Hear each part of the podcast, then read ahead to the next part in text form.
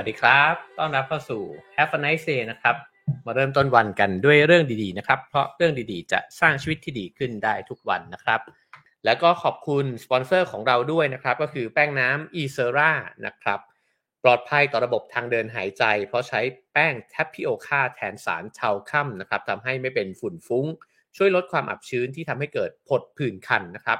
แล้วก็มีส่วนผสมจากธรรมชาตินะฮะทำให้สบายผิว ช่วยปลอบประโลมผิวจากการเสียดสีนะครับ เพราะฉะนั้นก็ใช้ทาตามตัวนะฮะตามซอกรักแร้ซอกคอขาหนีบข้อพับนะฮะบริเวณที่มีความอับชื้นเป็นพิเศษเนี่ยวันละ 3-4 ครั้งเนี่ยได้เลยนะครับ ก็จะช่วยลดนะฮะอาการคันได้นะครับสำหรับคนที่มีเหงื่อหรือว่าผิวมันมากสักหน่อยนะครับ รวมถึงน้องๆ หนู ๆ ทั้งหลายด้วยนะครับ ก็ใช้ได้นะครับ แป้งน้ำอีเซรานะครับ ขอบคุณแป้งน้ำอีเซรานะครับ โอเคครับผมเราก็มาเข้าสู่เนื้อหาของ Have a nice day ในวันนี้กันนะครับ ผมหยิบเอาหนังสือที่เล่าไปแล้ว 3 EP นะครับ แต่ว่าวันนี้จะมาเล่าในตอนที่ชอบมาก ๆ ตอนหนึ่งนะครับ ก็คือ The Psychology of Money นะครับ ของอคุณมอร์แกนเฮาเซลนะครับ แล้วก็ภาษาไทยนี่แปลโดยคุณธนินรัศมีธรรมชาตินะครับ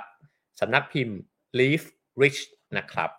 โอเคครับ วันนี้รวบมาหลายบทเลยนะฮะ แต่ว่าจะเป็นในเรื่องราวเรื่องเดียวกันนะครับ นั่นก็คือเรื่องที่ตั้งชื่อไว้ในหัวข้อนั่นเองนะครับ ก็คือว่าอิสรภาพทางการเงินเนี่ยมันคืออะไร แล้วทำยังไงเนี่ยเราถึงจะได้มันมานะครับคำว่าอิสรภาพทางการเงินเนี่ยผมคิดว่าเราได้ยินกันมาโอ้โหนานมากๆแล้วนะฮะแล้วก็อาจจะเป็นเป้าหมายของหลาย ๆ คนเลยก็ได้นะครับ ว่าวันหนึ่งเนี่ยฉันอยากจะมีอิสรภาพทางการเงินนะครับ ก็ จริงๆ อยากจะถามเพื่อนๆ พี่ๆ ผู้ฟังนะครับว่าเวลาเราพูดถึงอิสรภาพทางการเงินเนี่ยเราจินตนาการถึงอะไรบ้างนะครับ ถ้าวันหนึ่งเนี่ยเรามีอิสรภาพทางการเงินขึ้นมาแล้วเนี่ยชีวิตมันจะเปลี่ยนแปลงไปในลักษณะไหน เราจะไม่ต้องไปเข้าทำงานเลยหรือเปล่านะฮะเราจะออกเดินทางท่องเที่ยวรอบโลกเลยหรือเปล่านะครับ หรือว่า เราจะสามารถจับจ่ายใช้สอยเนี่ยซื้อสิ่งของที่ตัวเองต้องการเนี่ยได้อย่างเต็มที่เลยหรือเปล่านะครับ ไม่แน่เหมือนกันว่าแต่ละคนเนี่ยจินตนาการถึงชีวิตที่มีอิสรภาพทางการเงินเนี่ยเป็นยังไงกันบ้างนะครับ แต่ว่าวันนี้เนี่ยเชื่อว่าถ้าฟังไปแล้วเนี่ยเราอาจจะได้เห็นภาพของคำคำนี้เนี่ยแตกต่างไปจากที่เคยคิดไว้ก็เป็นไปได้นะครับ คุณอ้อบอกว่าจะซื้อแป้งน้ำมาใช้นะฮะขอบคุณมากครับ ขอบคุณแทนสปอนเซอร์ของเราด้วยนะฮะ ผมหยิบเอาเรื่องราวในบทที่7นะครับก็คือเรื่องว่าอิสรภาพเนี่ยมาเล่านะฮะแล้วเขาก็ขึ้นมาด้วยข้อความเนี่ยที่บอกว่า การควบคุมเวลาของตัวคุณเองได้ คือเงินปันผลสูงสุดที่เงินเนี่ยจะมอบให้กับคุณ ฟังแรก ๆ อาจจะรู้สึกงงๆนิดนึงนะฮะว่าการควบคุมเวลาของตัวเองได้เนี่ยมันจะเป็นผลประโยชน์ที่สูงสุดเนี่ยได้ยังไงนะฮะแต่พอฟังไปแล้วเนี่ยก็จะเข้าใจคำอธิบายนี้เนี่ยมากขึ้นนะฮะ เขาเริ่มต้นแบบนี้ครับ เริ่มต้นด้วยบอกการบอกว่า จุดสูงสุดของรูปแบบของความมั่งคั่งเนี่ยก็คือความสามารถในการตื่นมาทุกๆเช้า แล้วก็พูดได้ว่า วันนี้เนี่ยฉันสามารถทำอะไรก็ได้ ตามที่ฉันต้องการ ลองสำรวจตัวเองดูก็ได้นะครับว่าตัวเราเองเนี่ยมีมีความรู้สึกแบบนี้ อยู่หรือเปล่านะฮะว่าเราตื่นมาแล้วเราก็สามารถที่จะพูดได้บอกว่า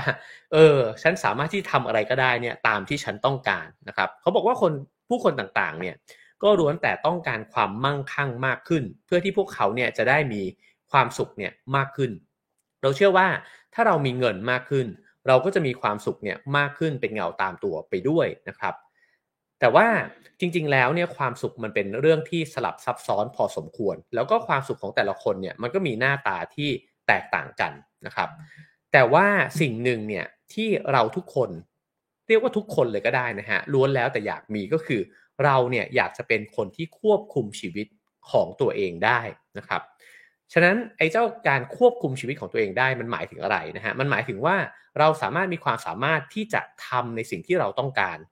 ในเวลาที่เราต้องการนะฮะกับผู้คนที่เราต้องการ นานตราบเท่าที่เราต้องการ ลองดูกันไปทีละคำนะครับทำในสิ่งที่เราต้องการ นั่นหมายความว่าถ้ามีงานที่เราไม่อยากทำเราสามารถปฏิเสธได้ว่าฉันจะไม่ทำนะครับ กับคนที่เราต้องการก็คือถ้าเราต้องไปทนอยู่กับคนที่เราไม่อยากจะอยู่ด้วยเนี่ย เราสามารถบอกได้เลยว่าไม่ผมไม่อยู่ละ ฉันไม่อยู่ละนะฮะแล้วก็ ทำได้เท่าที่เราต้องการด้วยครับ คือว่าพอทำไปแล้วเบื่อก็คือพอละ งั้นผมเลิกทำแล้วแบบนั้นนะฮะ เพราะฉะนั้นเนี่ยไอ้เจ้าสามนิยามนี้เนี่ยมันสามารถที่จะบอกได้ว่าเราควบคุมชีวิตตัวเองเนี่ยได้มากเลยทีเดียว แล้วความทุกข์เกิดจากอะไร ผมว่ามันคือด้านกลับนะฮะก็คือเราต้องทนทำในสิ่งที่เราไม่ได้ต้องการจะทำเราต้องทนอยู่กับคนที่เราไม่ได้ต้องการจะอยู่ด้วยนะฮะแล้วเราก็ต้องทนทำในสิ่งนั้นเนี่ย ยาวนานเกินกว่าที่เราตั้งใจไว้นะครับ เพราะฉะนั้นนิยามนี้น่าสนใจนะฮะแต่นิยามนี้เนี่ยมันจะเกิดขึ้นได้ยังไง แล้วเขาบอกว่าเราจะไปถึงจุดนั้นได้ ก็ต่อเมื่อเอ่อเมื่อมันมีเงินบางส่วนนะฮะที่ทำให้เราเนี่ยสามารถที่จะทำแบบนั้นได้นะครับ ซึ่งในการศึกษาเนี่ยเขาบอกว่าเรามักจะพยายามศึกษานะครับว่าคนที่มีความมั่งคั่งเนี่ยมันเกิดขึ้นมาจากอะไรบ้างนะครับ อาจจะมีการศึกษาจาก รายได้นะฮะเงินเดือนที่แตกต่างกันหรือเปล่านะครับ หรือเป็นภูมิประเทศหรือเปล่า คุณเกิดในจังหวัดนี้คุณเกิดในภาคนี้ภาคนี้เนี่ยทำให้คุณมีความมั่งคั่งที่ต่างกันหรือเปล่า หรืออาจจะเกิดจากการศึกษาหรือเปล่าคนที่เรียนดีนะฮะคนที่ไปอยู่ในมหาวิทยาลัยท็อปๆเนี่ยจะทำให้เขาเนี่ยมีอิสรภาพทางการเงินเนี่ยมากกว่าหรือเปล่านะฮะสิ่งเหล่านี้เนี่ยเป็นปัจจัยที่คนมักจะนำไปศึกษากัน แต่ในหนังสือเล่มนี้เนี่ยเขาบอกว่า อ้เจ้าสิ่งที่เราพูดกันถึงอยู่เนี่ยจริง ๆ แล้วเนี่ยมันอาจจะกินความเนี่ยมากไปกว่าเงินเดือนของคุณ มากไปกว่าขนาดบ้านของคุณ มากไปกว่าเกียรติยศในการงานของคุณนะฮะแต่มันกำลังพูดถึงเรื่องของการที่แต่ละคนสามารถที่จะควบคุมในสิ่งที่ต้องการจะทำได้ ในเวลาที่ต้องการกับผู้คนที่ต้องการนะครับ เพราะฉะนั้นมันต่างกันยังไง การที่คนคนหนึ่งมีเงินเยอะมีบ้านหลังใหญ่นะครับ แต่งตัวดีมีสิ่งของมากมายที่ตัวเองต้องการเนี่ยใช้นะครับ มันต่างกันยังไงกับการควบคุมชีวิตตัวเองได้ ตรงนี้น่าสนใจมากนะฮะแล้วผมคิดว่าตอนนี้คือประเด็นสำคัญที่เขาเขียนเรื่องนี้ขึ้นมานะครับเขาก็บอกว่าความสามารถในการหยุดงานได้เนี่ยสองสามวันในเวลาที่คุณป่วยเนี่ยนะครับ โดยที่เงินในธนาคารเนี่ยไม่ได้หดหายไป อันนี้ถือว่าเป็นอิสรภาพทางการเงินอย่างหนึ่งนะครับ ถ้าเราเนี่ยยังคงจะต้องกังวลว่า โอ้ ถ้าฉันเกิดจะต้องหยุดงานไปหนึ่งสัปดาห์เนี่ยฉันจะกระทบกับเงินที่จะใช้สอยในชีวิตทันทีเนี่ยนั่นแปลว่าเราไม่ได้มีสภาพทางการเงินแล้วนะฮะผมเนี่ยเปรียบเทียบง่ายๆเลยว่าผมผ่าตัดไปนะครับ แล้วก็ผมต้องหยุดงานไป 2 สัปดาห์นะครับ แต่ผมก็คิดอยู่ในหัวตลอดเวลาว่าเอ่อก็จะต้องทำงานด้วยเหมือนกันนะครับทำในส่วนที่ตัวเองพอจะทำได้ ผมก็นั่งเขียนหนังสือไปนะครับ แล้วก็เขียนหนังสือเล่มใหม่จบไปแล้วนะครับ อันนี้ขอโฆษณาเลยนะฮะว่าอ่าน สนุกมากๆนะครับ เจอกันปลายปีนะครับกับ Ultraman นะฮะหนังสือที่เขียนเล่าเรื่องวิ่ง 100 กิโลเมตรนะครับที่ฮ่องกงนะครับแต่ว่าตรงนี้ประเด็นก็คือว่าเออในช่วงเวลาที่มันเกิดความผันผวนขึ้นในชีวิตเนี่ย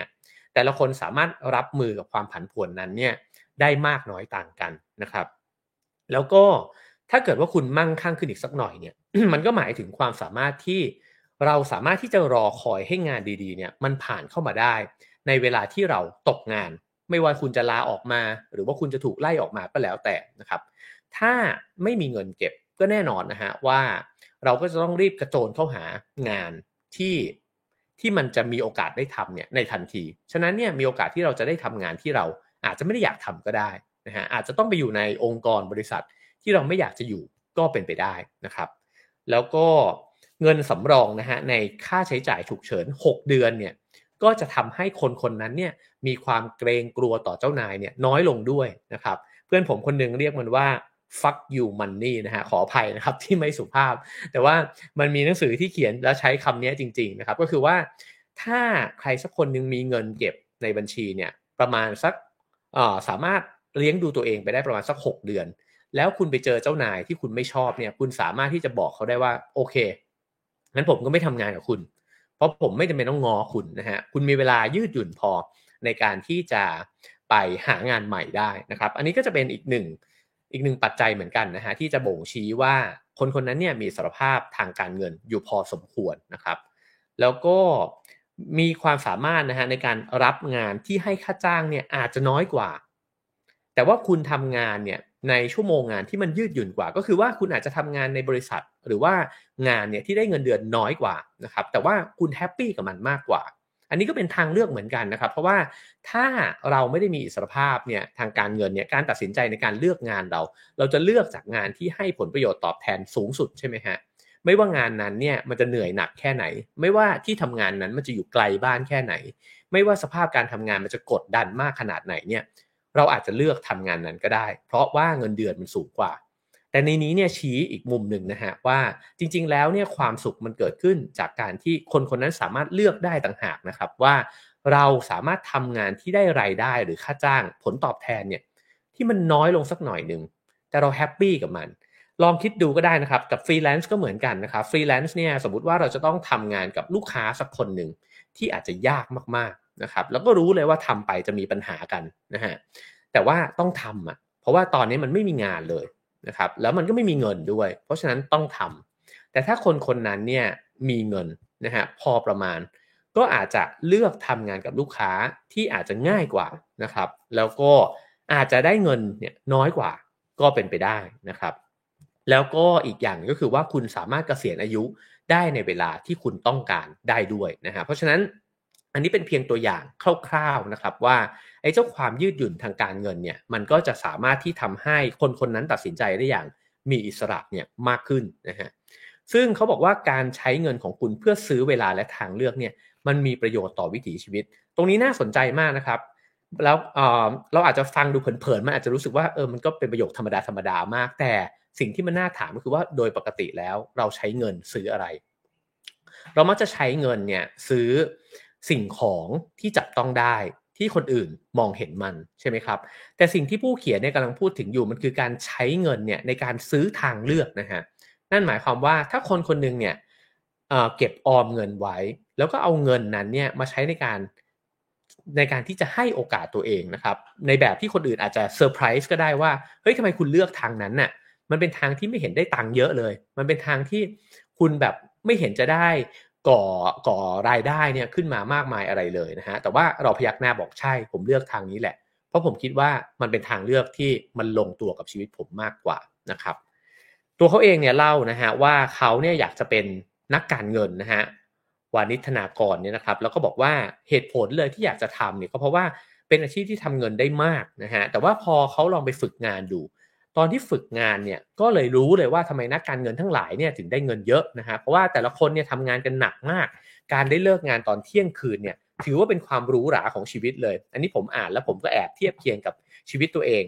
ตอนที่ไปฝึกงานแล้วก็ทำงานอยู่ในวงการโฆษณานะครับวงการโฆษณาเป็นวงการที่มีรายได้เยอะมากเช่นกันนะครับแล้วก็ตอนที่เราเข้าไปทำงานเราก็เข้าใจเลยว่าทำไมบรรดาครีเอทีฟทั้งหลายเนี่ยเขาได้เงินเยอะนะฮะก็เพราะว่าทำงานกันหนักมากจริง ๆนะครับ ตัวเขาเองเนี่ยไปฝึกงาน ซึ่งจะต้องฝึก 4 เดือนเนี่ยแต่เขาทนฝึกได้เนี่ยเพียงแค่เดือนเดียว หลังจากนั้นเนี่ยเขาก็เลยเริ่มเห็นนะครับว่าการที่จะต้องทำอะไรบางอย่างที่ตัวเรารักเนี่ยบนตารางเวลาที่เราไม่สามารถควบคุมได้เนี่ยก็อาจจะทำให้เราเนี่ยเกลียดงานนั้นได้ด้วยเหมือนกัน ผมว่าทุกคนอาจจะเคยผ่านประสบการณ์นี้กันมาด้วยกันทั้งสิ้นนะฮะก็คือว่าเวลาที่เราเนี่ยเคยคิดว่าทำสิ่งเนี้ยโอ้โหชอบมันมากเลย อยากทำสิ่งเนี้ยมาก แต่ลองไปทำในช่วงเวลาที่มันควบคุมไม่ได้สิครับว่าโอ้โหต้องเข้างานในเวลาที่เขาอยากให้เราเข้านะฮะหรือว่าเราอยากจะกลับบ้านแล้วอะแต่ว่าเพื่อนร่วมทีมเนี่ยยังบอกว่าจะคิดต่อจะประชุมกันต่อนะครับ มันก็อาจจะเป็นสิ่งที่เราเกลียดในงานนั้นเนี่ยได้ด้วยเช่นกัน สิ่งนี้เดี๋ยวจะลิงก์นะฮะกับสิ่งที่เรียกว่าอิสรภาพทางการเงิน ด้วยเหมือนกันนะครับ แล้วก็มีการศึกษาออกมาเนี่ยโดยศาสตราจารย์ด้านการตลาดนะครับเขาก็บอกว่าจริง ๆ แล้วเนี่ยพอยต์สำคัญที่สุดเลยของคนเราเวลาที่ทำงานเนี่ยแล้วอยากจะมีความสุขก็คือ เราสามารถเป็นคนที่ควบคุมงานนั้นเนี่ยได้ด้วยตัวเองนะฮะเขาเทียบเคียงแบบนี้ครับว่าลองไปดูที่สหรัฐอเมริกาก็ได้ ซึ่งก็อยู่ในอันดับต้นๆนนะฮะหรือว่าจะเป็นประเทศที่ร่ำรวยสุดๆเนี่ยของโลกเลยก็ได้นะฮะถ้าเทียบกับไล่ ไ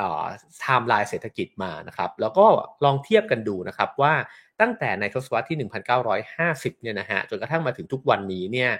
ความสุขของคนอเมริกันเนี่ยเพิ่มขึ้นหรือว่าลดน้อยลงเนี่ยเท่าไหร่นะฮะเพราะว่าความมั่งคั่งของคนอเมริกันเนี่ยมันมีเพิ่มสูงขึ้นเยอะมากนะฮะถ้าเทียบกันในประมาณสัก 50-70 ปีที่ผ่านมาเนี่ยนะฮะปรากฏว่าไปทำโพลแล้วเนี่ยคนอเมริกันจำนวน 45%นะฮะรู้สึกว่าพวกเขาเนี่ย มีความวิตกกังวลเนี่ยมากกว่าในอดีต ก็คือมีความทุกข์เนี่ยมากกว่า ในขณะที่ทั่วโลกเนี่ยนะฮะก็ตอบว่ามีถึง 39%นะฮะที่ตอบว่าเขารู้สึกว่าตัวเองเนี่ยเครียดมากกว่าแต่ก่อน คือพูดง่าย ๆ ว่าถ้าย้อนกลับไปเทียบกับคนในวัยทำงานเหมือนกันนะครับในประมาณสัก 50 ปีที่แล้วหรือ 70 ปีที่แล้วเนี่ยในตอนนั้นเนี่ยที่มีความสะดวกสบายในชีวิตเนี่ยน้อยกว่านะฮะมีความมั่งคั่งน้อยกว่านะครับ แต่คนเนี่ยมีความเครียดน้อยกว่าด้วย แล้วก็มีความสุขเนี่ยมากกว่า ตรงนี้ก็เป็นประเด็นสำคัญอีกอันหนึ่งเหมือนกันที่หนังสือเล่มนี้เนี่ยพยายามจะชี้ให้เห็นนะครับว่า ความมั่งคั่งที่เพิ่มขึ้นของคนเราเนี่ยตกลงแล้วมันดึงอะไรออกไปจากชีวิตเรา มันดึงความสามารถในการควบคุมเวลาของตัวเองออกไปครับ ก็คือคนเราเนี่ยกลายเป็นว่าต้องอยู่ในเงื่อนไขนะฮะของการทำงานเนี่ยที่ ที่หนักหนามากขึ้นนะฮะก็คือทำงานหนักมากขึ้น ยืดเวลาการทำงานมากขึ้นนะฮะเสาร์อาทิตย์อาจจะต้องเข้าไปทำงานนะครับแล้วก็ไม่ต้องนับว่ามาจนถึงทุกวันนี้ที่เทคโนโลยีเนี่ยมันติดตามตัวเราไปทุกที่ คุณไปอยู่ทะเลคุณไปอยู่เกาะนะฮะคุณก็สามารถที่จะโดนตามงานได้ คุณก็จำเป็นจะต้องเปิดแล็ปท็อปออกมานะฮะแล้วก็นั่งส่งงานให้กับลูกค้าของคุณเนี่ยอยู่ตลอดเวลานะครับเพราะฉะนั้นเนี่ยสิ่งเหล่านี้มันก็เปลี่ยนแปลงวิถีชีวิตไปนะครับ แล้วก็ ความสามารถในการควบคุมชีวิตตัวเองเนี่ยมันลดน้อยลง ตรงนี้น่าสนใจนะฮะแล้วก็น่าคิดว่าในวิถีชีวิตประจำวันของเราทุกๆ คนเนี่ยเรามีโอกาสในการควบคุมตารางชีวิต ควบคุมช่วงเวลาในการทำงานของเราเนี่ยมากน้อยขนาดไหนนะครับเขาก็บอกว่างานเนี่ยมันก็เปลี่ยนแปลงไปด้วยนะฮะแต่ก่อนเนี่ย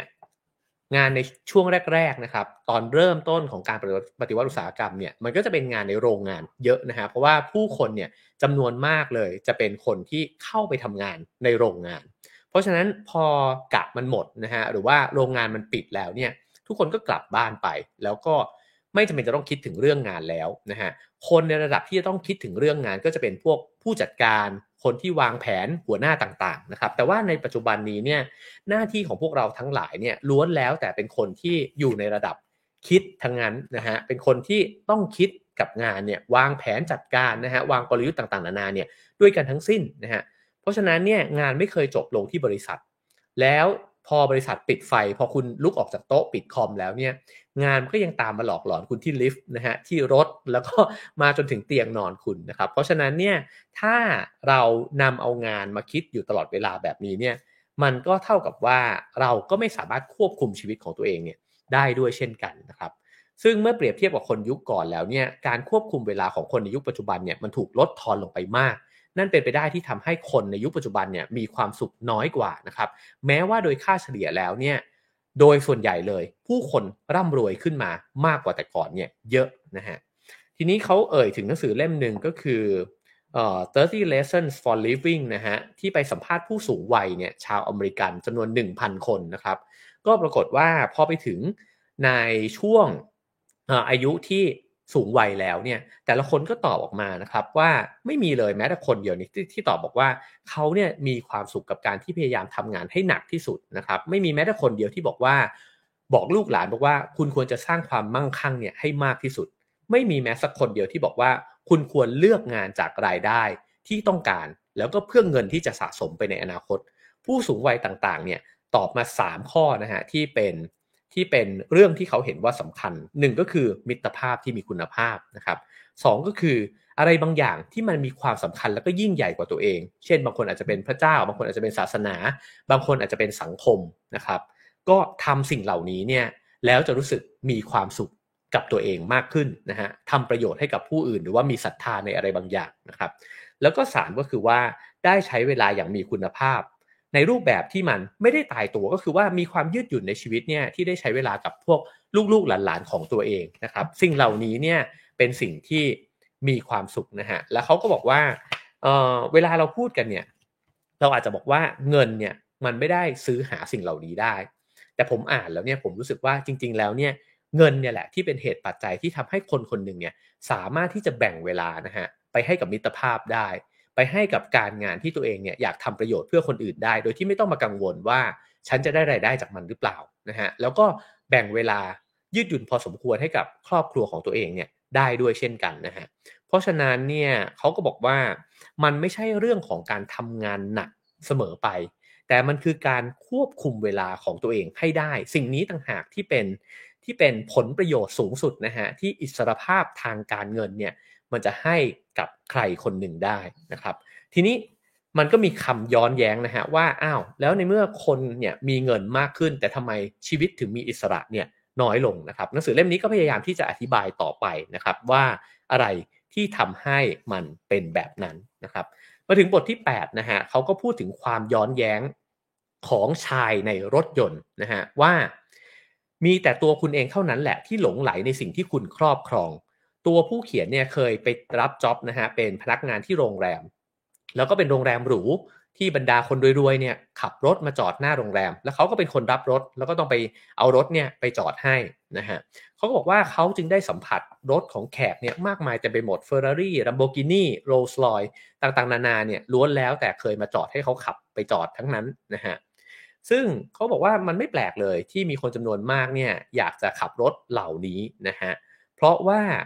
คนมักจะเข้าใจว่าเวลาที่เราได้ครอบครองทรัพย์สมบัติที่มันหรูหราเหล่านี้เนี่ยมันก็เป็นตัวสะท้อนนะครับว่าฉันเนี่ยประสบความสำเร็จ ฉันมีความมั่งคั่งนะฮะแล้วก็บอกได้ด้วยมากมายแต่ไปหมดเลยว่าคุณมีรสนิยม คุณเก่งด้วยนะฮะแล้วมันก็ดึงดูดสายตาผู้คนว่ามองมาที่ชั้นสิแต่เขาบอกว่าสิ่งที่มันน่าตลกก็คือว่าไม่เคยมีใครสนใจครับว่าใครขับรถคันนั้น แต่เขาจะสนใจรถคันนั้น คือไม่ได้ไม่เคยมีใครชมว่า โอ้ยคนขับรถคันนี้มันเท่จังเลยนะ แต่เขาจะชมว่าเออไอรถรุ่นเนี้ยมันเท่จังเลยนะฮะซึ่งมันเป็นด้านกลับกันนะครับก็คือพอยที่เขาต้องการจะบอกก็คือว่า ข้าวของสิ่งต่างๆ นานาที่คนพยายามหามาประดับประดาตัวเองเนี่ยนะฮะแล้วก็มีความคิดว่ามันจะทำให้คุณค่าของตัวเราเนี่ย มันเพิ่มมากขึ้นในสายตาคนอื่น แต่จริง ๆ แล้วเนี่ยคนเนี่ยสนใจวัตถุเนี่ยมากกว่าตัวคนที่ สวมใส่หรือว่าขับมันด้วยซ้ำนะครับ แล้วเขาก็เคยบอกเขาบอกว่าเขาเคยเขียนในจดหมายให้ลูกชายนะครับบอกว่าลูกคงคิดว่าลูกต้องมีรถหรูนาฬิกาแพงบ้านหลังใหญ่ แต่พ่อจะบอกลูกว่าไม่ต้องไปอยากได้สิ่งเหล่านี้ สิ่งที่ลูกต้องการคือความเคารพและเลื่อมใสจากผู้อื่นต่างหาก และหากลูกคิดว่าสิ่งของราคาแพงจะนำพามันมาให้ มันแทบจะเป็นไปไม่ได้เลย โดยเฉพาะอย่างยิ่งจากคนที่ลูกต้องการให้เขารู้สึกยกย่อง และให้เกียรติในตัวลูก ผมชอบไอ้เจ้าจดหมายน้อยฉบับนี้มากเลยนะฮะ เพราะว่าจริงๆแล้วเนี่ยเราต้องการการยอมรับจากคนอื่นนะครับ ผมว่าผมผ่านช่วงเวลาในโรงเรียนมัธยม แล้วก็ในมหาวิทยาลัยนะครับ ในช่วงเวลาที่พวกเราเนี่ยก็ล้วนแล้วแต่ต้องการแสดงตัวตนนะครับ แล้วก็พยายามที่กระเป๋านักเรียนเราก็จะต้องใช้กระเป๋าหนังแท้นะฮะแล้วก็ มาคุยกันว่ากล่องดินสอใครมันรู้กว่ากันนะฮะนาฬิกานี่ก็โหเห็นเพื่อนใช้ยี่ห้อนี้เราก็จะต้องไปซื้อมาให้ได้รองเท้าหนังต่างๆนานานะครับ เคยผ่านช่วงเวลาแบบนั้นมาแล้วนะฮะแล้วเราก็รู้ว่าทำไมเราถึงอยากได้เพราะเรารู้สึกว่าเราจะได้เป็นส่วนหนึ่งของกลุ่มนะครับ เรารู้สึกว่าเพื่อนจะยอมรับเรา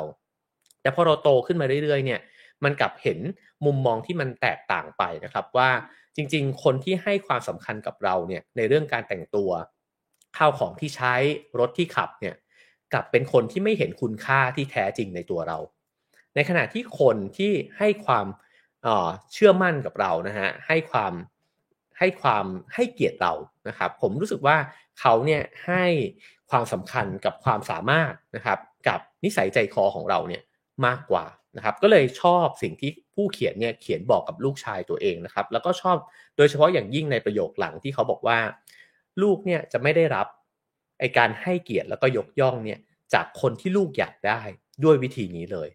นะเพราะว่าเราเนี่ยอยากจะได้รับสิ่งเหล่านั้น อยากได้รับการยกย่องเนี่ยจากคนที่เรารู้สึกว่าเขาเนี่ยเป็นคนที่เรานับถือด้วยนะฮะ เพราะฉะนั้นคนที่เรานับถือเนี่ยย่อมเป็นคนที่ไม่ได้บ้าข้าวของอะ่ะ ซึ่งคนที่ไม่ได้บ้าข้าวของเนี่ยก็จะให้เกียรติเราจากคุณค่าที่แท้จริงของเราเนี่ยมากกว่านะครับ เพราะฉะนั้นตรงนี้เนี่ยพอยต์ของบทที่ 8 เขาต้องการจะบอกว่า แล้วเราจำนวนมากเนี่ยที่ใช้เงินเนี่ยไปกับการพยายามที่จะหาสิ่งของมาประดับประดาตัวเอง โดยที่คิดว่ามันส่งเสริมคุณค่าของตัวเรา มันเป็นทางที่ถูกหรือผิดกันแน่นะครับ เขาบอกว่าหากความเคารพและการยกย่องคือเป้าหมายของคุณ ซึ่งจะว่าไปมันเป็นความต้องการ ความต้องการพื้นฐานนะฮะของมนุษย์ทุกคน ต้องการการยอมรับเนี่ยนะครับ เขาบอกว่าจงระมัดระวัง วิธีที่คุณจะแสวงหามัน ความอ่อนน้อมถ่อมตน ความมีเมตตา และความเห็นอกเห็นใจคนอื่นต่างหาก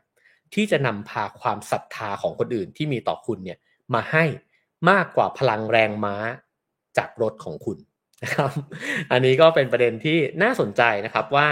เวลาที่เราใช้ตังไปเนี่ย เราใช้ตังไปกับอะไร แล้วเราใช้ตังไปซื้อสิ่งเหล่านั้นเนี่ยด้วยเป้าประสงค์อะไรนะครับ จิบน้ำนิดหนึ่งนะครับ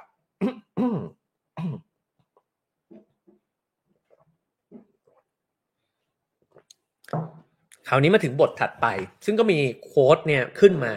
สะดุดใจมากเลยนะครับ โค้ดนั้นเนี่ยบอกว่า การทุ่มเงินเพื่อบอกคนอื่น ว่าคุณมีเงินมากแค่ไหนเนี่ย คือวิธีที่เร็วที่สุดเลย ในการที่คุณจะมีเงินน้อยลง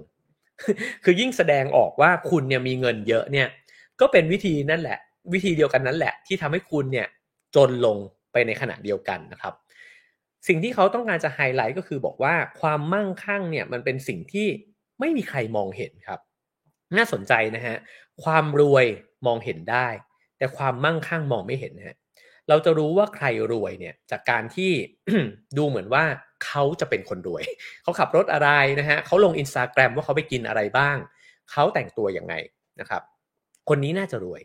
แต่เราไม่มีทางรู้เลยครับว่าคนคนหนึ่งเนี่ยมีเงินเก็บในบัญชี มีเงินที่อยู่ในพอร์ตของเขาเนี่ยมากน้อยแค่ไหนเนี่ยคนที่มีเงินเยอะอาจจะไม่ได้ขับรถแพงเลยก็ได้นะครับฉะนั้นเนี่ยเขาก็บอกว่าถ้าคุณเห็นเฟอร์รารี่เนี่ยจอดอยู่ใกล้ๆคุณเนี่ยคุณก็สันนิษฐานว่าเจ้าของคนนั้นเนี่ยน่าจะรวย ต่อให้คุณไม่ได้สนใจเขาสักเท่าไหร่นะฮะแล้วก็จากการที่เขาได้ไปคลุกคลีอยู่ในบรรดาคนที่ ขับรถหรูๆนะครับแต่งตัวดีๆ ทั้งหลายเนี่ยเขาพบว่ามันไม่ได้เป็นแบบนั้นเสมอไป คนที่ประสบความสำเร็จในระดับพื้นๆเนี่ยก็ใช้เงินจำนวนมากมายมหาศาลเนี่ยไปกับการซื้อรถหรูนาฬิกาแพงด้วยเช่นกันนะครับ คือบางคนอาจจะจนลงจากการซื้อเหล่านั้นนะฮะแล้วก็บอกว่าบางคนที่ขับรถในราคาเนี่ยหนึ่งหนึ่งแสนเหรียญนนะครับก็ประมาณสักสามสิบล้าน ประมาณสามล้านนะฮะสามล้านนี่ก็อาจจะดูร่ำรวยแล้วนะครับ แล้วก็บอกว่าแต่จริง ๆ แล้วเนี่ยทุกครั้งที่เขาจ่ายตังค์หนึ่งแสนเหรียญเนี่ยไปซื้อรถเนี่ยเขาจนลงหนึ่งแสนเหรียญนะซึ่งถ้าลองเทียบกับอีกคนหนึ่งที่มีเงิน1นึ่งแสนเหรียญเท่ากันนะครับแต่ยังไม่ไปซื้อรถเนี่ยคนคนนั้นเนี่ยมีความมั่งคั่งมากกว่านะฮะเพราะ1นึ่งแสนเหรียญยังอยู่ในกระเป๋าของตัวเองอยู่ เอาไปลงทุนเอาไปทำให้มันเกิดเป็นเงินเนี่ยที่พอกพูนเนี่ยขึ้นมาได้ ฉะนั้นเขาบอกว่าอย่าไปประเมินความมั่งคั่งของผู้คน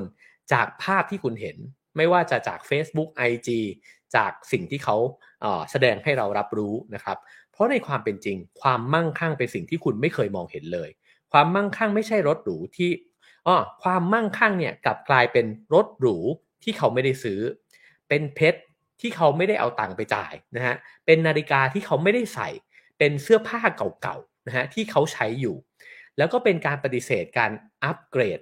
ไอ้เจ้าไอ้ที่นั่งบนเครื่องบินเนี่ยไปเป็น first class นะฮะความมั่งคั่งเนี่ยคือสิ่งเหล่านี้ต่างหากนะฮะผมชอบวักนี้มากเลยนะครับ คือการไม่ไปซื้อเนี่ยกลับกลายเป็นความมั่งคั่ง ในขณะที่เวลาเราเห็นคนซื้อเนี่ยจริง ๆเขากำลังจนลงนะครับ ในวงเล็บว่าถ้าใครมั่งคั่งไปถึงจุดสุดยอดแล้วเนี่ยก็เชิญเถอะครับนะก็จับจ่ายใช้สอยกันเต็มที่เพราะยังไงคุณก็คงจะมีเพียงพอที่จะจับจ่ายอยู่แล้วนะครับ แต่สิ่งที่เขาพูดอยู่เนี่ยกำลังพูดถึงในกรณีที่คนคนนั้นอาจจะมีเงินเนี่ยในระดับหนึ่งเท่านั้นเองนะครับ แต่ก็บริโภคซะเต็มที่ขนาดนั้นนะครับ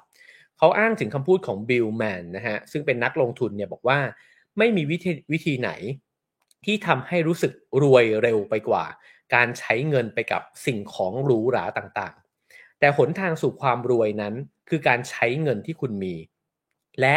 ไม่ใช้เงินที่คุณไม่มี เป็นเรื่องง่ายๆ เพียงเท่านี้เอง ก็คือเราใช้ตังค์เนี่ยเราจะรู้สึกว่าตัวเองรวย แต่จริง ๆ หนทางที่จะพาเราไปสู่ความรวยที่แท้จริง คือการใช้เฉพาะเท่าที่มี และไม่ใช้ในเงินที่ยังไม่มี ก็คือไม่ต้องไปผ่อน ไม่ต้องไปกู้นะครับ มาเพื่อที่จะใช้เงินเหล่านั้นนะฮะเขาบอกว่าทางเดียวที่จะสร้างความมั่งคั่งได้เนี่ยก็คือต้องไม่ใช้ในสิ่งที่คุณไม่มี ผู้เขียนเนี่ยบอกว่าจริงๆแล้วเนี่ยแค่เก็ตประโยคนี้ประโยคเดียวเนี่ย คุณก็มีความสามารถที่จะร่ำรวยเนี่ยขึ้นมาได้นะฮะแล้วก็บอกว่านั่นไม่ใช่แค่วิธีการสะสมความมั่งคั่ง แต่มันคือคำจำกัดความของความมั่งคั่งเลยทีเดียวนะฮะความมั่งคั่งคืออะไร ความมั่งคั่งไม่ใช่การที่คนคนหนึ่งมีเงิน 10 ล้าน มากกว่าคนที่มี 5 0 0แสนบาท แต่มันคือการที่คนที่มี 5 0 0แสนบาทเนี่ยรู้จักใช้ในแบบที่จะไม่เกินตัว เพราะถ้าคน ใช้คนที่มีอยู่ 10 ล้านแล้วใช้เกินตัวเนี่ยก็อาจจะเป็นคนที่หมดความมั่งคั่งไปอย่างรวดเร็วก็ได้เช่นกัน แล้วเขาก็บอกนะครับว่าความร่ำรวยคือสถานะรายได้ในปัจจุบัน เราอาจจะเห็นว่าเรามีเงินเดือนเท่าไหร่นะฮะมีรายได้ต่อเดือนเนี่ยเท่าไหร่ แต่มันเป็นเพียงแค่สถานะในปัจจุบันเท่านั้นนะฮะเพราะว่าสถานะเหล่านี้พร้อมที่จะเปลี่ยนแปลงเนี่ยได้ตลอดเวลา พร้อมที่จะเกิดอุบัติเหตุต่างๆ นานาเนี่ยเกิดขึ้นกับชีวิตและการงานของเราเนี่ยได้ตลอดเวลานะครับ แล้วก็ถ้าเราดันไปเพลินกับสถานะความร่ำรวยนั้น แล้วเอาตังค์เนี่ยไปบริโภคนะฮะแล้วก็เพื่อที่ทำให้ตัวเองโดดเด่นเนี่ยจริง ๆ แล้วคุณกำลังไม่ได้สะสมความมั่งคั่งอยู่ แต่ความมั่งคั่งเนี่ยกับถูกซุกซ่อนอยู่นะฮะมันคือรายรับที่ไม่ถูกจ่ายออกไปนะครับแล้วคุณค่าของมันเนี่ยอยู่ที่การที่ทำให้คุณมีทางเลือกเหมือนที่ได้เกิดไว้ในตอนต้น คือถามว่าการที่คนคนหนึ่งขับรถแพงนะครับแต่พอ จะต้องลาออกจากงานเนี่ยต้องคิดหนักมาก เพราะว่าคุณยังต้องผัดผ่อนรถคันนั้นเนี่ยอยู่เดือนละสองหมื่นสามหมื่นบาท คุณซื้อบ้านหลังเบลเลอร์เลยนะฮะแล้วก็จะต้องผ่อนบ้านเดือนละสี่หมื่นบาท คุณอาจจะมีไรายได้แสนห้าก็ได้ต่อเดือนนะครับแต่พอตัดสินใจลาออกเนี่ยคุณไม่มีอิสระในชีวิตทันทีนะครับในมุมนี้เนี่ยผู้เขียนบอกว่ามันไม่ได้เรียกว่าคุณร่ำรวยเลย แต่ในขณะเดียวกันถ้าคุณใช้รถในแบบที่ไม่ต้องไปผ่อนนะฮะ อยู่บ้านในแบบที่ไม่ต้องไปผ่อนอะไรหนักหนามาก คุณกลับมีความยืดหยุ่นในชีวิตเนี่ยมากกว่า แล้วก็ในเวลาที่รู้สึกว่าเอาไม่เอาละ งานนี้ไม่อยากทำแล้ว สามารถจะตัดสินใจเปลี่ยนงานลาออกได้ หรือกระทั่งไปอยู่ในงาน หรือทำธุรกิจของตัวเองเนี่ยในช่วงเวลาแรกที่มีไรายได้น้อยกว่า เงินเดือนที่ตัวเองได้อยู่ ก็เป็นไปได้ด้วยเช่นกันนะฮะเพราะฉะนั้นพอยต์ของเขาก็คือว่า ตอนที่มันมีตังค์ก็แทนที่จะไปใช้นะฮะก็ เก็บไว้เนี่ยอันนั้นเนี่ยจะคือความสาจะมันจะแปลเปลี่ยนไปเป็นความสามารถในการควบคุมชีวิตตัวเองได้มากกว่า ซึ่งอันนี้เป็นพอยต์หลักของ EP นี้เลยนะฮะก็คือว่าสิ่งที่จะทำให้เรามีความสุขคือความสามารถในการควบคุมชีวิตตัวเองได้ อาจจะไม่ใช่ข้าวของหรูหราทั้งหลายนะครับเขาบอกว่าเรื่องความรวยเนี่ยมันคล้ายๆกันกับเรื่องความอ้วน ก็คือคนเราเนี่ยเวลาไปออกกำลังกายนะครับมีการทำวิจัยเลยนะฮะบอกว่า เวลาคนออกกำลังกายหนักๆ มักจะประเมินปริมาณแคลอรี่ที่ร่างกายเผาผลาญเนี่ยมากเกินจริงไปถึง2ถึง4เท่า สิ่งนี้ทำให้เกิดอะไรขึ้นนะฮะทำให้คนคนนึงเวลาออกกำลังกายไปแล้วเนี่ยกลับกลายเป็นว่าอนุญาตให้ตัวเองเนี่ยกินได้มากกว่าเดิม 2 เท่าขึ้นไป นั่นทำให้การออกกำลังกายเนี่ยมันกลับกลายเป็นความสูญเปล่านะฮะเขาบอกว่ามันเหมือนกันเลยกับการทำกับการสร้างรายได้ของคนเรา คือคนเราเนี่ยพอทำงานหนัก นะครับ ก็จะรู้สึกว่าตัวเองเนี่ยเหนื่อยมาตั้งเยอะทำงานมาตั้งมากมาย เพราะฉะนั้นให้รางวัลตัวเองสักหน่อยนะครับ ควรที่จะได้กินมื้อใหญ่อะนะครับ ฉะนั้นมันไม่ใช่คำว่ากินมันไม่ได้หมายความว่ากินอาหารเท่านั้น แต่มันคือการบริโภคนะฮะว่าฉันทำงานมาตั้งเยอะแล้วงั้นฉันควรจะซื้อของที่มันแพงขึ้นได้สิ แต่จริงๆแล้วเนี่ยไอ้เจ้างานที่เราทำเนี่ยมันก็มันอาจจะไม่ได้นำมาซึ่งรายได้แบบนั้นเนี่ยไปตลอดการก็เป็นไปได้นะครับ เขาบอกว่าปัญหาหนึ่งเลยที่ทำให้เรามองเรื่องเหล่านี้เนี่ยผิดเพี้ยนไปจากความเป็นจริง ข้อแรกนี่ก็คือว่า ต้นแบบของความร่ำรวย มันมีให้เห็นง่ายครับ เวลาที่เราเห็นบรรดาผู้มีชื่อเสียงทั้งหลายนะครับ คนร่ำรวยทั้งหลายเนี่ยอยู่ในทีวีพาไปชมบ้านนะครับ เห็นในแมกกาซีนต่างๆ นานานะครับ เราก็จะคิดว่าอ๋อนี่แหละ คือความร่ำรวย แล้ววันหนึ่งถ้าฉันสะสมเงินไว้ได้มากพอ ฉันจะมีชีวิตแบบนี้ ในขณะที่ความมั่งคั่งเนี่ยมีตัวอย่างให้เห็นยากมากครับเขาบอกความมั่งคั่งมันไม่มีให้เห็นนะฮะมันไม่มีใครไปรู้ว่าคนคนหนึ่งเนี่ยมีเงินเก็บในบัญชีเท่าไหร่ แล้วก็เขาอาจจะเป็นอาเฮียคนหนึ่งที่แต่งตัวธรรมดาธรรมดามากๆนะครับอย่างตอนที่ผมไปเที่ยวพังงานเนี่ยก็มีไปคุยกับผู้จัดการร้านนะฮะแล้วเขาบอกว่าเนี่ยถ้าพี่เห็นเจ้าของรีสอร์ทเนี่ยเจ้าของร้านอาหารเนี่ยพี่จะไม่รู้เลยว่าเขาเป็นเจ้าของนะฮะคือ พอยตรงนี้น่าสนใจนะครับ คือคนที่เราเห็นว่ารวยอาจจะไม่ได้มั่งคั่ง แล้วคนที่มั่งคั่งจริง ๆ อาจจะดูธรรมดามากๆเลย ก็เป็นไปได้ และความที่เขาดูธรรมดามากๆนั่นแหละ เป็นเหตุผลที่ทำให้เขาสะสมความมั่งคั่งไว้กับตัวได้ แต่เราไม่เคยเห็นครับ เพราะว่าสื่อไม่มีทางรู้แล้วก็ไม่ไปนำเสนอสิ่งเหล่านี้ เพราะมันไม่เซ็กซี่ไม่ยั่วยวนนะฮะไม่กระตุ้นความสนใจของผู้คนเนี่ยมากเหมือนกับเวลาไปดูบ้านหรูๆแล้วมันเท่ๆแบบนั้นนะครับ เขาก็บอกนะฮะว่าเราไม่มีทางเห็นเงินในบัญชีเงินฝาก บัญชีเกษียณพอร์ตการลงทุนเนี่ยของบรรดาคนที่ดูธรรมดาธรรมดาเหล่านั้นเลยนะครับ แล้วสิ่งที่เขาใช้เงินไปเนี่ยเขาก็ใช้เงินไปแบบพอดีพอดีนะครับไม่ได้เอาไปซื้อสิ่งที่หรูหราอะไรเหล่านั้นนะฮะฉะนั้นเนี่ย perception ของเรานะครับก็เลยไปเข้าใจนะครับว่าความร่ำรวยเนี่ยมันคือความอู้ฟู่ แล้วก็ทำให้ตัวเราเองเนี่ยรู้สึกว่ายับยั้งชั่งใจตัวเองเนี่ยได้ยากมาก เวลาที่เริ่มมีเงินสักนิดนึงเนี่ยเราก็จะไปจับจ่ายใช้สอยกับความอู้ฟู่ในตัวอย่างที่เราเคยเห็น สมมุติเราเคยเห็นคนที่เขารวยใส่นาฬิกา รุ่นแพงๆ เราก็อาจจะยังซื้อรุ่นท็อปเนี่ยไม่ได้หรอกนะฮะ แต่อย่างน้อยก็ซื้อยี่ห้อนี้แหละวะ แล้วก็เริ่มได้กลิ่นความรวยเนี่ยมาบ้างแล้ว ก็เป็นไปได้นะครับที่เราจะมีนิสัยแบบนั้นเนี่ยจากการที่เราเห็นตัวอย่าง เหล่านี้ด้วยเช่นกันนะครับเขาก็บอกว่าอ๋อการเรียนรู้จากสิ่งที่เราไม่เคยมองเห็นเลยมันเป็นเรื่องที่ยากมากนะครับ แล้วนั่นจึงเป็นเหตุผลที่เป็นคำตอบว่าเหตุใดเนี่ยความมั่งคั่งมันจึงเป็นเรื่องยากที่ใครหลายคนจะสร้างขึ้นมาได้ เพราะโลกเนี่ยจริง ๆ แล้วเต็มไปด้วยผู้คนที่ดูสมถะ แต่แท้จริงแล้วมั่งคั่งมาก ๆ แล้วก็เต็มไปด้วยผู้คนที่ดูร่ำรวยมากๆเลย แต่จริง ๆ แล้ว ใช้ชีวิตอยู่บนคมดาบแห่งการล้มละลายนะฮะเขาก็ขีดเส้นใต้ย้ำไว้นะครับ ว่าจงจดจำสิ่งนี้เอาไว้ให้ขึ้นใจ ในขณะที่คุณกำลังตัดสินความสำเร็จของผู้อื่น และกำลังตั้งเป้าหมายของตัวคุณเอง คราวนี้มาถึงบทสุดท้ายที่นำมาฝากกันในวันนี้นะครับ ก็ในเมื่อเขาพูดแบบนี้ไปแล้ว ฉะนั้นเนี่ยโอกาสที่เราจะสะสมความมั่งคั่งของตัวเอง และนำไปสู่อิสรภาพทางการเงิน ซึ่งจะนำไปสู่อิสรภาพในการตัดสินใจในการใช้ชีวิตของเรา หรือว่าควบคุมชีวิตตัวเองได้เนี่ยมันคืออะไรกันแน่นะฮะบทที่ 10 ตั้งชื่อว่าการเก็บออมนะครับเขาบอกว่าเมื่อมีรายได้ระดับหนึ่งแล้วเนี่ยผู้คนเนี่ยจะถูกแบ่งออกเป็น 3 กลุ่มนะฮะกลุ่มที่ 1 ก็คือกลุ่มที่ออมเงิน กลุ่มที่ 2 คือกลุ่มที่คิดว่าตัวเองเนี่ยจะออมเงินได้ กลุ่มที่ 3 คือกลุ่มที่คิดว่าพวกเขาไม่จำเป็นจะต้องออมเงิน คือพอคนเราเนี่ย มีเงินไปถึงระดับหนึ่งหรือเริ่มมีรายได้สม่ำเสมอถึงระดับหนึ่งเนี่ยบางคนอาจจะคิดว่าก็ไม่ต้องออมแล้วดีกว่า ก็รายได้มันก็ไหลเข้ามาเรื่อยๆ แบบนี้ไปเรื่อยๆนะฮะในขณะที่อีกคนนึงก็บอกว่าเอ้ยฉันก็คิดว่าฉันน่าจะมีนิสัยในการออมได้ประมาณนึงแหละนะครับกับอีกคนหนึ่งก็คือออมเงินเป็นเลยนะฮะซึ่งเนื้อหาในบทนี้เนี่ยเขาบอกว่าจะคุยกับคน 2 กลุ่มหลัง ก็คือกลุ่มคนที่ไม่ได้คิดว่าการออมเงินเนี่ยมันสำคัญสักเท่าไหร่นะฮะ เขาบอกว่าการสร้างความมั่งคั่งเนี่ยแทบจะไม่เกี่ยวข้องกับรายได้ หรือว่าผลตอบแทนจากการลงทุนเนี่ยของคุณ แต่สิ่งที่สำคัญกว่าก็คืออัตราการออมของคุณต่างหาก ผมว่าพอยสำคัญก็คือว่าถ้าคนคนนึงมีเงินเดือนเยอะ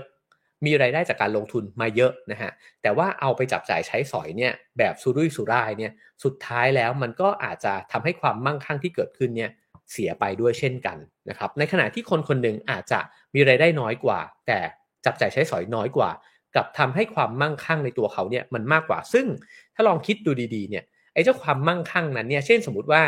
มี 1,000นะฮะแล้วกินข้าว 40 บาทนะครับแล้วเป็นแบบนี้ไปเรื่อยๆเนี่ยมันก็จะยิ่งรู้สึกว่ามันก็ยังมีเงินพอใช้อยู่นะครับแต่ถ้าเกิดว่ามีรายรับประมาณสักแสนหนึ่งอะนะครับต่อเดือนแล้วคุณกินโอมากาเสะเป็นแบบมื้อละหมื่นเนี่ย เดือนละสี่ครั้ง ก็ไม่แน่นะฮะว่าตกลงแล้วสุดท้ายแล้วเนี่ยรายจ่ายกับเงินเก็บเนี่ยอะไรมันจะอยู่มากกว่ากันนะครับเขาพูดถึงมาเปรียบเทียบนะฮะกับเรื่องพลังงานของโลกนะครับบอกว่าตั้งแต่ในช่วงปี 1970 เนี่ยมันก็มีปัญหาละที่คนบอกว่าน้ำมันเนี่ยมันจะหมดไปจากโลกนะฮะแต่ว่ามาจนถึงทุกวันนี้ก็ปรากฏว่าน้ำมันเนี่ยมันก็ยังไม่หมดไปจากโลก ถามว่าเราเนี่ยใช้ เราไปค้นพบแหล่งพลังงานเพิ่มมากขึ้นหรือเปล่า ก็อาจจะไม่ได้เพิ่มมากขึ้นขนาดนั้น แต่ว่าเทคโนโลยีเนี่ยมันทำให้การบริโภคน้ำมันเนี่ยนะครับ มันมีประสิทธิภาพมากขึ้นต่างหาก ก็คือรถเนี่ยแต่ก่อนอาจจะเคยอาจจะเคยต้องเติมน้ำมันในจำนวนเท่านี้เนี่ยแล้วก็วิ่งไปได้ประมาณหนึ่งนะฮะแต่ว่ารถในทุกวันนี้เนี่ยมันสูบน้ำมันเนี่ยลงไปน้อยกว่าแต่ก่อนเนี่ยมากเลยนะฮะเขาเปรียบเทียบแล้วเนี่ยก็บอกว่าอาจจะ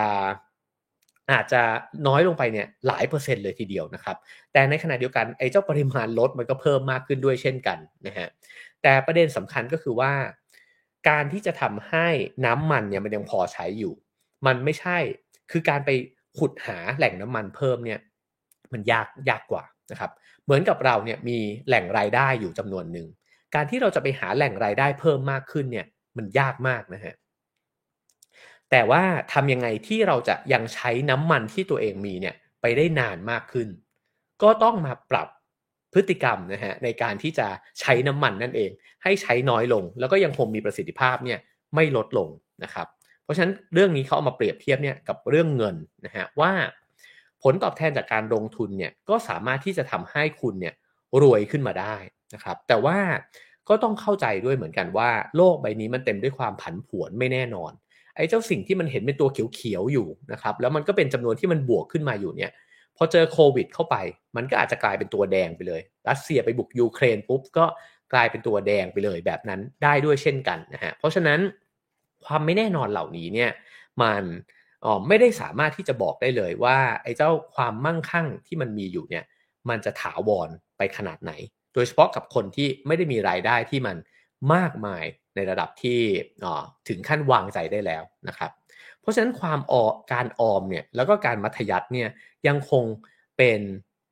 สิ่งที่ทำแล้วมีประสิทธิภาพเนี่ยมากที่สุดอยู่ดีนะครับ แล้วก็บอกว่าเมื่อไหร่ที่เราควบคุมการใช้จ่ายของตัวเองได้มากกว่า ที่เราจะได้รับมานะฮะสิ่งนี้เนี่ยก็ยังยืนยันในเรื่องการสะสมความมั่งคั่งได้อยู่ ก็ยกตัวอย่างไปถึงพาโรงพานโรงนะฮะที่ผมเคยเล่าไว้ใน EP แรกนะครับที่บอกว่าตอนที่เขาเสียชีวิตไปเนี่ยแล้วผู้คนก็ตกกระจายกลายเป็นข่าวใหญ่เนี่ยว่าเขาสะสมเงินได้เป็นจำนวนมากเลย ทั้งทั้งที่เขาเนี่ยก็ประกอบอาชีพที่ไม่ได้มีรายได้มากมายอะไรเลยนะครับนั่นแปลว่า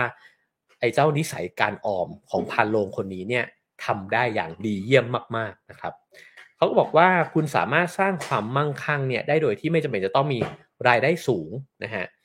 แต่คุณจะไม่มีโอกาสสร้างสร้างความมั่งคั่งได้เลย หากคุณคุณมีอัตราการออมที่ต่ำตรงนี้น่าสนใจนะครับก็คือว่าถ้ามีรายได้เนี่ยไม่มาก แต่ว่าไม่ได้จับจ่ายใช้สอยมาก ก็จะมีเงินเก็บเนี่ยประมาณหนึ่งในขณะที่ต่อให้มีรายได้มากนะฮะแต่ว่าออมต่ำมากเนี่ยก็จะมีโอกาสที่จะมีเงินเนี่ย ที่อยู่กับตัวเองเนี่ยน้อยมากนะฮะเพราะว่ามันจับจ่ายใช้สอยเนี่ยออกไปเยอะ มันไม่มันจึงไม่เกี่ยวกับรายได้เนี่ยเสียทีเดียวนะครับเขาบอกว่าสิ่งที่สำคัญกว่านั้นก็คือว่าปริมาณความมั่งคั่งนั้นเนี่ยมีความสัมพันธ์กับสิ่งที่คุณอยากได้ตรงนี้น่าสนใจนะครับก็คือว่าถ้ามีความอยากได้ต่ำนั่นแปลว่าคุณก็มั่งคั่งได้เร็วนะฮะแต่ถ้าความอยากได้เนี่ยมันไม่มีที่สิ้นสุด นั่นแปลว่า จะไม่มีวันมั่งคั่งเลยนะฮะเพราะว่าเมื่อมีตังมาประมาณหนึ่งก็จะซื้อของไปอีกมีตังประมาณหนึ่งก็อยากได้ของมากขึ้นไปอีกแบบนั้นนะครับเขาก็บอกว่าสมมุติว่าคุณกับผมก็คือตัวเขาเองเนี่ยนะฮะมีความมั่งคั่งสุทธิเนี่ยเท่ากัน แล้วก็คุณผู้ฟังเนี่ยนะฮะเป็นคนที่เป็นนักลงทุนที่ดีกว่าเก่งกว่านะครับแล้วก็ได้ผลตอบแทนเนี่ยประมาณสักอ๋อสิบสองเปอร์เซ็นต่อปี ตัวผู้เขียนเองเนี่ยอาจจะได้ผลตอบแทนประมาณ 8%ต่อปีนะครับ แต่ว่าตัวเขาเนี่ยดันใช้เงินอย่างมีประสิทธิภาพมากกว่า แล้วตัวคุณคุณผู้ฟังทั้งหลายเนี่ยกลับใช้เงินเนี่ยอย่างสุรุ่ยสุร่ายมากกว่านะฮะเขาก็บอกว่าฉะนั้นเนี่ยเวลาที่เราบอกว่ารายได้จากเงินเดือนหรือจากการลงทุนของคนคนหนึ่งเนี่ยมันมากกว่าคนอีกคนหนึ่งเนี่ยมันไม่ใช่เป็นตัวชี้วัดใด ๆนะฮะแต่ว่าไลฟ์สไตล์ต่างหากที่จะเป็นตัวบอกนะครับว่า ไอการทบต้นลงไปเรื่อยๆเนี่ยของคนคนนั้นเนี่ยมันมากน้อยต่างกันยังไงนะครับ แล้วเขาก็บอกว่าจากตัวอย่างที่เมื่อกี้ยกไปเนี่ยถ้าไลฟ์สไตล์เราแตกต่างกันแบบนั้นเนี่ยตัวเขาเองซึ่งมีรายได้จากการลงทุนเนี่ยน้อยกว่าเนี่ยนะฮะเขาจะได้เปรียบมากกว่าบรรดาคุณคุณทั้งหลายที่ใช้จ่ายมากกว่านะฮะแล้วก็ฉะนั้นประเด็นสำคัญในบทนี้เนี่ยก็คือบอกว่าการเรียนรู้ที่จะมีความสุขอยู่กับเงินจำนวนน้อยกว่าเนี่ยนะฮะ ก็จะสร้างช่องว่างในสิ่งที่คุณมีกับสิ่งที่คุณอยากได้เนี่ยมากขึ้นนะครับ ก็คืออ๋อไอ้เจ้าถ้าเกิดว่าอยากได้มากๆนะฮะก็แน่นอนว่าเงินก็จะหดหายไปอย่างรวดเร็วด้วยเช่นกันนะครับเขาบอกว่ามีนักลงทุนมืออาชีพหลายคนที่ทำงานอย่างหนักนะครับ 80 ชั่วโมงต่อสัปดาห์เนี่ยเพียงเพื่อจะเพิ่มผลตอบแทน จากการลงทุนเนี่ยเพิ่มไปจุด1%ผมว่าเปรียบเทียบง่าย ๆ ว่าเวลาที่เราเนี่ยทำ OT เวลาที่เราเนี่ยเป็นฟรีแลนซ์เนี่ยนะครับแล้วก็รับงานเพิ่มมากขึ้นเนี่ยเพื่อที่จะต้องการรายได้เนี่ยเพิ่มมากขึ้นอีกสักนิดหนึ่งเนี่ยหรือบางทีก็ไม่นิดแหละนะครับรายได้มากขึ้นจำนวนหนึ่งเนี่ยเรามักจะทำแบบนั้นเสมอนะฮะแต่ในขณะเดียวกันเนี่ยเวลาที่เอาตังไปใช้เนี่ยเราคิดน้อยมาก คือสมมุติว่าเราทำตังเราทำงานเนี่ยได้เงินเพิ่มมาอีกจ็อบหนึ่งสักห้าพันบาท นะครับ แต่เวลาที่ไปซื้อเสื้อผ้าห้าพันบาท ซื้อรองเท้าห้าพันบาทเนี่ยมันหายวับไปกับตาเนี่ยเร็วมากนะครับพอยต์ของเขาก็คือว่า เวลาที่เราคิดถึงเรื่องตังค์เรามักจะคิดว่าทำยังไงถึงจะหามาได้มากขึ้น แต่เราไม่ค่อยคิดครับว่าทำยังไงเราจะใช้น้อยลง ซึ่งจริงๆ ถ้าเราใช้น้อยลงเนี่ยเราก็จะทำงานได้น้อยลงไปด้วย อันนั้นต่างหากที่เป็นอิสรภาพทางการเงินนะฮะในมิตินี้นะครับว่าคุณก็จะได้ไม่ต้องไปตกเป็นทาสของงานเนี่ยที่คุณไปรับจ้างมาเนี่ยเพื่อที่จะทำงานให้มันมากขึ้นเพื่อเอามาบริโภคมากขึ้นนะครับเขามองด้านกลับกันนะฮะว่า ถ้าเรามีสติในการบริโภคเนี่ยตั้งคำถามต่อการบริโภคของตัวเองเนี่ยมากขึ้น เรากับจะมีอิสรภาพทางการเงินเนี่ยด้วยการที่ไม่ต้องมีเงินที่มากในขณะที่เราเคยคิดก็เป็นไปได้ครับตรงนี้ก็น่าสนใจนะฮะ แล้วเขาก็บอกว่า เมื่อคุณผ่านรายได้ในระดับหนึ่งไปแล้วเนี่ย สิ่งที่คุณต้องการก็คือสิ่งที่อยู่ภายใต้อัตราของคุณ คือมันเริ่มเหนือไปจากความจำเป็นแล้วนะฮะ คือพอคนเรามีเงินระดับหนึ่ง สิ่งที่ต้องการมันจะเริ่มเป็นความสะดวกสบาย ความสนุกสนานในการใช้ชีวิต ซึ่งตรงนี้ก็ น่าที่จะเตือนสติตัวเองด้วยนิดหนึ่งว่าสำหรับคนที่รวยมากๆไปแล้ว ก็คงจะไม่ต้องเตือนสติอะไรนะฮะแต่ว่าคนที่อาจจะเริ่มขยบฐานเงินเดือนขึ้นมานะครับหรือดันลงทุนแล้วมันได้เงินมาตอนนี้เนี่ยไอ้เจ้าเงินเหล่านี้เนี่ยมันเพิ่งรวยนะฮะอยู่ในอยู่ในสเตจของการเพิ่งรวยเนี่ยอันนี้แหละน่าน่ากังวลที่สุดนะครับ เพราะว่าเขาบอกว่าเราก็จะเริ่มบริโภคความสะดวกสบายมากขึ้น บริโภคความหรูหราเนี่ยมากขึ้นนะฮะในขณะที่ นั่นแปลว่าเงินออมเราจะลดลงนะครับแล้วเราก็มองไปว่าในอนาคตเนี่ยเงินจำนวนเหล่านี้มันก็จะเข้ามาต่อเนื่อง แต่มันก็ไม่ใช่ว่าจะเป็นแบบนั้นเสมอไปนะครับเขาบอกว่าวิธีที่ทรงพลังที่สุดในการเพิ่มเงินออม กลับไม่ใช่การเพิ่มไรายได้ แต่มันคือการเพิ่มความอ่อนน้อมถ่อมตน ผมชอบอันนี้มากเลยนะฮะแทนที่จะไปคิดว่าทำงานให้มากขึ้นได้ยังไง แทนที่จะไปคิดว่าลงทุนอะไรดี ถึงจะได้ไรายได้เพิ่มมากขึ้น ซึ่งไม่ได้หมายความว่าไม่ควรคิดนะฮะก็ควรคิดควรจะหาโอกาสใหม่ๆอยู่เสมอนะครับ แต่แทนที่จะคิดว่านั่นเป็นหนทางเดียวในการเพิ่มความมั่งคั่งเนี่ยการเพิ่มความมั่งคั่ง อาจจะเป็นการทำตัวสบายๆทำตัวเป็นคนธรรมดาธรรมดาทำตัวเป็นคนสมถะเนี่ยมากขึ้น สิ่งนี้อาจจะเป็นหนทางนำไปสู่อิสรภาพทางการเงินเนี่ยด้วยนะฮะแทนที่จะคิดว่าทำยังไงฉันถึงจะมี passive income เนี่ยเข้ามาตลอดเวลานะครับ แล้วก็บอกว่าคุณจะตระหนักได้นะฮะว่าทำไมผู้คนส่วนใหญ่ที่มีรายได้มากเนี่ยจึงออมเงินได้น้อย เพราะว่าเขาแพ้ต่อสัญชาตญาณความรวยของตัวเองครับ ก็คือยิ่งเห็นตัวเองมีรายได้มากขึ้น ก็ยากมากครับที่จะต้านทาน ความรู้สึกว่างั้นฉันกินแพงขึ้นก็ได้นี่หว่างั้นฉันขับรถให้มันหรูขึ้นก็ได้นี่หว่างั้นฉันเปลี่ยนยี่ห้อเสื้อละนะฮะฉันซื้อนาฬิกาใหม่ดีกว่า คนเราเนี่ยพอมีตังค์มากขึ้นมันต้านตัวเองยากครับ แล้วเขาก็บอกว่าคนที่ประสบความสำเร็จทางการเงินแบบยั่งยืนเนี่ยไม่จำเป็นจะต้องเป็นคนที่มีรายได้สูงเสมอไป แต่เป็นคนที่มีคุณสมบัติหนึ่งครับ คือเป็นคนที่ไม่ค่อยแคร์สายตาคนอื่น อันนี้ก็เป็นอีกอันหนึ่งที่ผมชอบมากนะฮะเพราะเราบริโภคทำไมครับ เราบริโภคเพราะเราอยากให้คนอื่นมองว่าเราดูดีนะฮะขับรถคันนี้ไปจอดที่ไหน โอ้โหคนต้องลงมาดูชื่นชม ซื้อมาเท่าไหร่ยังไงขอมาลองนั่งหน่อยนะฮะ โหนาฬิกาใหม่แล้วพี่นะครับ แบบนั้นนะฮะแต่ทีนี้เนี่ยเขาบอกว่าแต่คนที่ประสบความสำเร็จทางการเงินแบบยั่งยืนคือ ช่างมัน ใครจะมองฉันยังไง ฉันใส่เสื้อยืดมาตัวหนึ่งคุณจะมองผมแบบไหนเนี่ย ก็ไม่เป็นไร ผมรู้คุณค่าของตัวผมเองนะครับ คนแบบนี้ต่างหากที่จะเก็บออมได้มากนะครับ คนแบบนี้ต่างหากที่มีนิสัยการจับจ่าย ที่มีวินัยแล้วก็ใช้จ่ายไม่เกินตัวนะครับ แล้วก็เป็นคนที่บริหารกิเลสในใจตัวเองเนี่ยได้ดีด้วย เพราะคุณไม่สนแล้วนี่ว่าคนอื่นเนี่ยจะมองคุณยังไงนะครับ คราวนี้เขาก็บอกว่าการออมเงินเนี่ยคนมักจะออมเงินด้วยนิสัยของการที่คิดว่าออมไปเพื่ออะไรบางคนก็จะบอกว่าออม แล้วเดี๋ยวไปเที่ยวญี่ปุ่นกันปลายปีนะครับออมแล้วเดี๋ยวจะได้ซื้อรถใหม่ออมแล้วเดี๋ยวจะได้ซื้อคอนโด นะครับเขาบอกคนเรามักจะออมด้วยการมีเป้าหมายเหล่านี้เสมอ แต่คำแนะนำของผู้เขียนเนี่ยเขาบอกว่า คุณควรจะรู้จักออมโดยการที่ไม่มีเป้าหมายบ้างนะ ก็คือออมเพียงเพื่อจะออมเงินนั่นแหละนะครับแล้วมันเป็นสิ่งที่ทุกๆคนเนี่ยควรจะทำด้วย ประโยชน์ของการออมในลักษณะนี้เนี่ยก็คือ การที่คุณจะมีเงินเก็บไว้กับตัวเองนะครับ แล้วมันจะสามารถเอาไปแปลงเป็นศักยภาพในการควบคุมชีวิตตัวเองได้ อย่างที่บอกไปในตอนต้นนะครับว่า ถ้าเรามีเงินเก็บจำนวนหนึ่งเราจะมีความยืดหยุ่นในชีวิตมากขึ้น ไม่ต้องทนทำงานที่ไม่อยากทำไม่ต้องอยู่กับหัวหน้าที่ไม่อยากอยู่ด้วยนะครับ แล้วก็สามารถทำงานในเวลาที่ตัวเองต้องการได้ก็พอนะครับ ซึ่งเขาก็บอกว่าไอ้เจ้าสิ่งนี้เนี่ย คนไม่ค่อยคิดถึงกัน แต่ว่าอ๋อเป็นสิ่งที่มันมองไม่เห็นนะคือมันคำนวณออกมาไม่ได้ ไอ้เจ้าอิสรภาพทางการเงินในมิตินี้เนี่ย คนไม่ค่อยคิดนะฮะว่าถ้าเรามีเงินมากขึ้น เราจะควบคุมชีวิตตัวเองได้มากขึ้น เราดันไปคิดว่าความสุขเกิดจากการที่ฉันมีความสามารถที่จะบริโภคอะไรก็ได้ ฉันอยากเดินทางท่องเที่ยวทั่วโลก ฉันก็ทำได้ ฉันอยากที่จะซื้ออะไร ฉันก็จะซื้อได้แบบนั้นนะครับ แต่จริง ๆ เนี่ยมันไม่ใช่อย่างนั้น เขาบอกว่าอิสรภาพทางการเงินคือการที่ฉันอยากจะใช้ชีวิตในแบบที่ฉันควบคุมจังหวะชีวิตตัวเองเนี่ย แล้วฉันก็สามารถทำได้นะครับ แล้วก็ยังบอกต่อไปอีกนะครับ ว่ายิ่งในโลกยุคปัจจุบันมันท้าทายมากขึ้นเรื่อยๆ แต่ก่อนถ้าคุณเป็นคนเก่งเนี่ย คุณก็แข่งกับคนแค่ไม่กี่คน เพราะว่ามันมันก็ดูกันในออฟฟิศ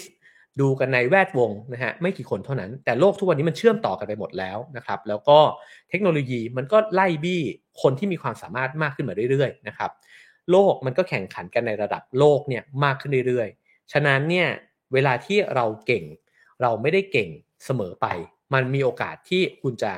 ตกตกยุคตกสมัยนะครับ หรือว่าหลุดออกไปจากไอ้เจ้าตำแหน่งหน้าที่ที่มันมีเงินเดือนสูงเนี่ย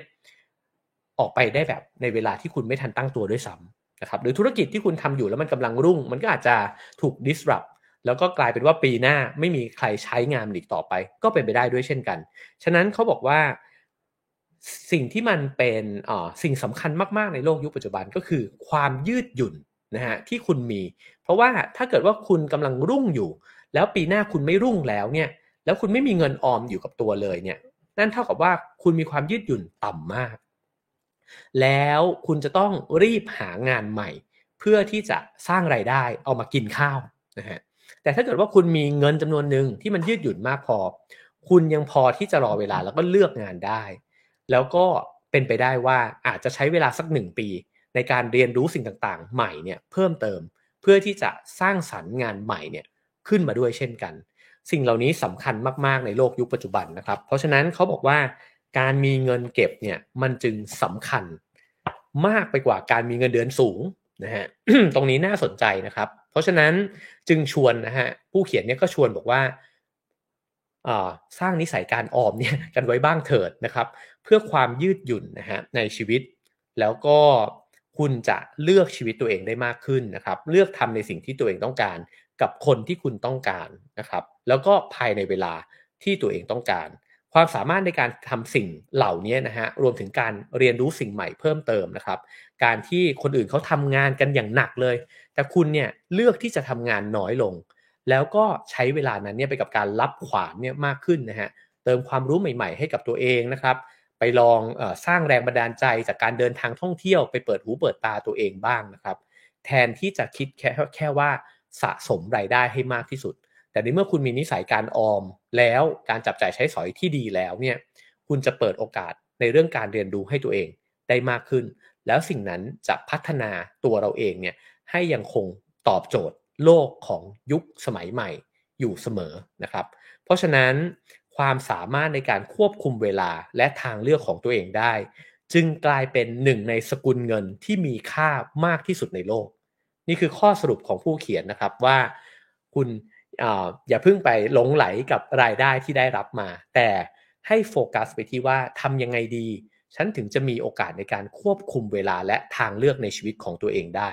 และนั่นจึงเป็นเหตุผลครับว่าทำไมเราจึงต้องออมเงิน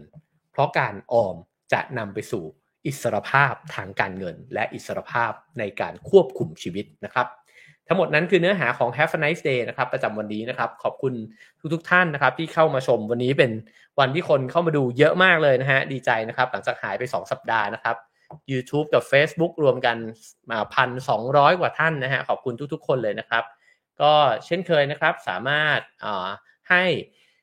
คะแนนความพึงพอใจเข้ามาได้นะครับ5 4 3 2 1นะครับ ฟังแล้วเป็นยังไงชอบไหมมีประโยชน์ไหมนะครับ ให้คะแนนกันเข้ามาได้นะครับ แล้วก็สามารถให้การสนับสนุน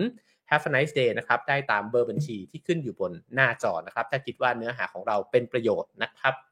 แล้วก็เช่นเคยนะครับ เดี๋ยวก็ไปต่อกันใน Clubhouse กันได้นะครับ ขอขอบคุณสปอนเซอร์ของเราด้วยนะครับ ก็คือแป้งน้ำ e s e r a นะครับ ปลอดภัยต่อระบบทางเดินหายใจ เพราะว่าใช้แป้งแทปพิโอคาแทนสารเทาค่ำนะครับทำให้ไม่เป็นฝุ่นฟุ้งนะครับ ลดความอับชื้นที่ก่อให้เกิดผดผื่นคันนะครับ มีส่วนผสมจากธรรมชาติทำให้สบายผิวนะครับ ทาได้ตาม ซอกคอรักแร้ ขาหนีบข้อพับบริเวณที่มีความอับชื้นนะครับ3-4ครั้งต่อวันนะครับ ก็ใช้ได้ตั้งแต่ผู้ใหญ่ที่มีผิวมันนะครับ แล้วก็น้องๆ หนูๆ ทั้งหลายด้วยนะครับ แป้งน้ำอีเซรานะครับ ขอบคุณสปอนเซอร์ของเราด้วยนะครับ แล้วก็ขอบคุณการต้อนรับอย่างอบอุ่นจากเพื่อนๆ พี่ๆ ผู้ฟังทุกคนเลยนะครับ วันนี้คอมเมนต์กันเข้ามาเพียบเลยนะฮะ ก็ เจอกันใน Have a nice day นะครับ ตั้งแต่วันนี้เป็นต้นไปก็7โมงเช้าเช่นเคยนะครับ ผมก็จะตื่นมาจากรายการตามปกติแล้วนะครับ แม้ว่าขายัง